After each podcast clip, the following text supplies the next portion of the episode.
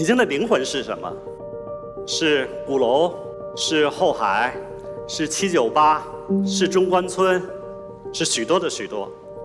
你待这个城市越长，你就好像这个文化的 DNA 若隐若现的在你心里。当你回到你那个故乡的时候，你突然发现总是缺少什么。所以很多时候不是要逃离北上广吗？大家又回来了吗？回来为什么？是灵魂，是信仰，是文化。其实真的好的公司，可以容下灵魂的，就可以聚集英才。管理的实践与应用，一切科技的创新的最宗旨都是为人服务的，不是为 money 服务的，不是为 capital 服务的。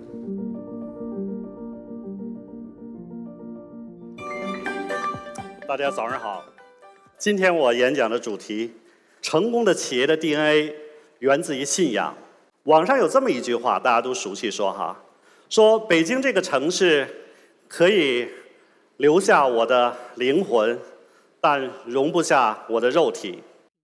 那么我想问一下，现在在北京容下肉体的人，请举手。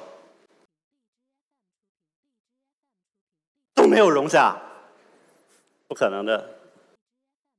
但北京这城市有什么魅力？大家年轻人为什么都往一线城市跑？说它可以容下灵魂。北京的灵魂是什么？我是北京人，是鼓楼，是后海，是七九八，是中关村，是许多的许多。这些因素的的确是很多城市所没有的。所以你待这个城市越长，你就好像这个。文化的 DNA 若隐若现的在你心里。当你回到你那个故乡的时候，你突然发现总是缺少什么。所以很多时候不是要逃离北上广吗？大家又回来了吗？回来为什么？是灵魂，是信仰，是文化。这个城市有魅力，这个城市呢，也是很压迫人的。我想问另一个问题，就是很多人说。什么样的企业可以容下我的灵魂？什么样的企业可以撑足我小小的钱包呢？这两个问题也是大家在选择职业、做事业时候想的两个最根本的问题。在座的一定曾经一次、两次、三次去跳槽过。我想问一下。有多少人说，这个公司因为容不下我的灵魂、文化跟我基因不符，所以就辞职了？至少三分之二是这样的原因。三分之二的人一定是说，这个公司的文化我不喜欢。文化是什么？就是细细节节的地方，周围的每一个动物、每一个老板，我无法忍受。还好。你再去另一个地方，可以容下你文化的地方。但是，其实真的好的公司，可以容下灵魂的，就可以聚集英才。那么，什么是一个有信仰的公司呢？我今天讲三个，这个三个公司呢，就生活在我们身边。那么，我讲的第一个案例应该是谁呀？Starbucks 这家公司大家都很熟悉。其实我跟你们讲，Starbucks，那咖啡啊。不是特好喝的咖啡，它有点太工业化的东西了。但是 Starbucks 为什么大家愿意去那个地方呢？其实 Starbucks 好像他的老总这个施尔茨写过一本书，他的名字说 Starbucks 不是卖咖啡的。那么他的理念是什么呢？他是激发并孕育人文精神。什么叫人文精神呢？就是关注人，不是关注人兜里的那个钱包。这是他 Starbucks 最精髓的地方。所以你们到 Starbucks 的时候，你们会感觉那个环境、那个社区的打造是非常舒服的。所以去那地方，其实很多人真的不是为了喝咖啡。我去那儿是约会去了，商务约会。啊，所以我见人一定要在 Starbucks 见。我几乎很少在 Office 见。因为 Office 一见面的时候，那个冰冷的那个环境，那个实际上是不舒服的、不对等的。那么 Starbucks 打造成人文的精神，它串成在整个 Starbucks 的管理当中、它的产品当中、它的服务当中。我印象最深的一次，有一次我到美国去出差，点咖啡的时候，突然发现我既没有现金，也没有信用卡，我的手机里也没有装 Apple Pay，怎么办？其实我蛮尴尬的。那 Starbucks 服务生给了我一个微笑，说：“你可以把这咖啡拿走，这是免费的。”他有可能看出来了，I love Starbucks，所以就 free 了。什么叫人文关怀？它首先一个文化叫 trust。Starbucks 的文化的核心在管理的时候，它叫 trust。它 trust 它每一个员工，管理层 trust 他的客户。真的不会有人说哦，我可以走这个七巧之路，所以每天去喝到 free 的咖啡。所以你看他的每个细节做得很好。舒尔茨在清华、北大演讲中也讲得特别好。他说，我们在做所有的商业的重大抉择的时候，有时候未必出自于商业之目的。二零一七年在中国，给繁殖的这个员工。给了一个很好的福利，就是给他们的父母买了重大的疾病保险。这个东西看起来好像跟商务又没关系，好像跟我们经常做的员工关怀有关系。其实不是的，这个决定就是源于 Starbucks 它的精神的灵魂，就是我讲成功企业的灵魂，它的灵魂就叫人文的精神。其实我们每个公司早期创业的老板都有一个所谓的灵魂与信仰，就是我们为什么要做这样的一家公司，或者是我们为什么要做公司。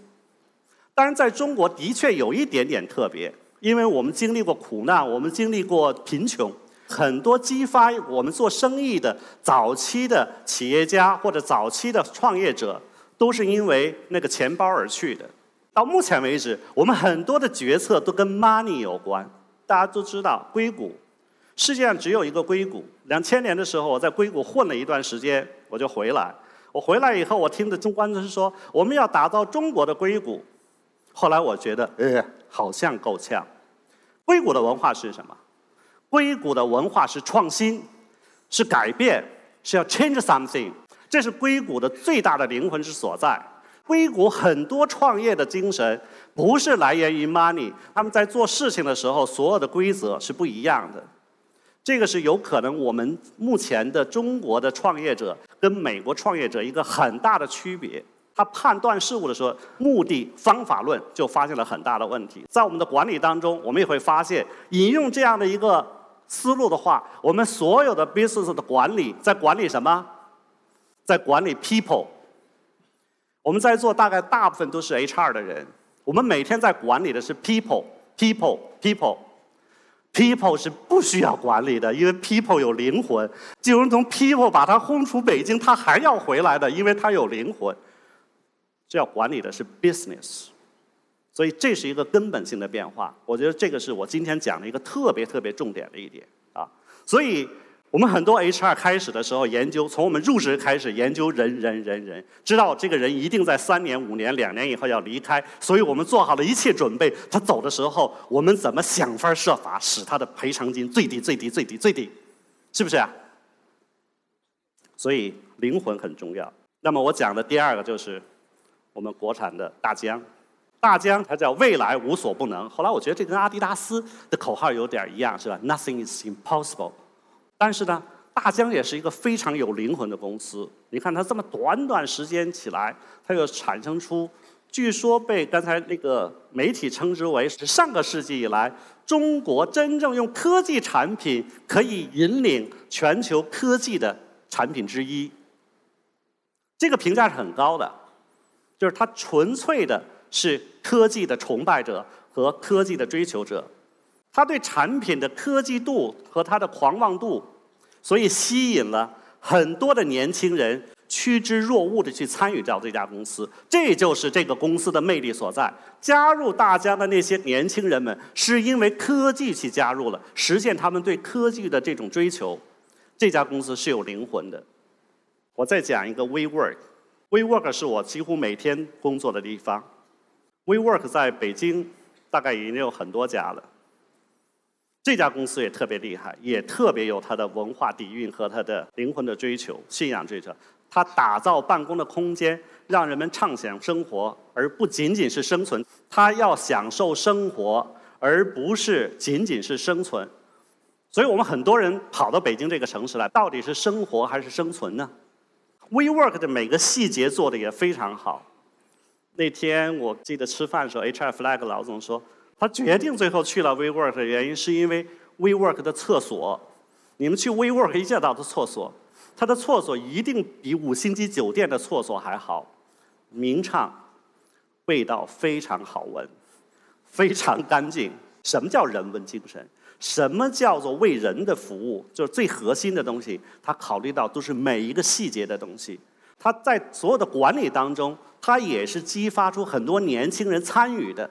其实你进到那家公司，那个人会感动你，那个产品会感动你，那个细节会感动你。这个三者能感动你的公司，一定就会非常有灵魂的公司。再讲讲我们 Hundred Struggles，Hundred Struggles 在过去，特别是上个世纪的时候，五百强里边，大概有三分之二的高管的替换，都是由这家公司完成的。Google 的 CEO，雅虎的 CEO，像去年的。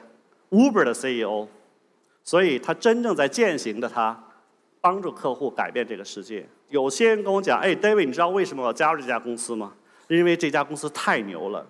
当我每做一个成功案子的时候，我突然发现我太牛了。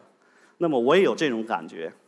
当有案子成功的时候，所有的媒体都报道这成功案例的时候，你会有一种自豪感，参与到客户来改变这个世界的这个行为当中，非常厉害。”库克他有一句话我特别欣赏，他说每个人都应该有价值观，不是应该有，实际上每个人都有价值观，就是你对价值的判断和文化的判断。公司就是一群人聚集在一起，因此按理论来说，所有的公司也都应该有价值观。他说作为一个 CEO 呢，主要的责任之一就是决定公司该有怎样的价值观，并按照价值观来领导这家公司。这句话，有些东西我们看似是口号的东西，其实很伟大的公司都是按照这样价值观在践行的。凡是没有按照这价值观践行的时候，这家公司就摇摆的，这家公司就是焦虑的，这家公司就是动荡的。你们看是不是这样？你们在做管理的时候，是不是也依照公司自己的价值观来践行你们的理想的东西？那么，这是我的一个。一直特坚信的一个理论，就是一切管理的实践与应用，一切科技的创新的最宗旨都是为人服务的，不是为 money 服务的，不是为 capital 服务的。公司、企业对信仰的遗忘或者背叛，将会失去其灵魂和魅力。公司在艰苦的时候，如果文化的坚守都会让我们像战士一样站在那里而不失败、不言败。但是很多公司其实还不错，看起来，但是它为什么会败了呢？就是因为它对信仰和文化的遗忘与丢失，过于的单一的忘掉了所有的组织每一个个体人的存在，一直在追寻着人后边的那个 money。这就是我今天的演讲，谢谢大家。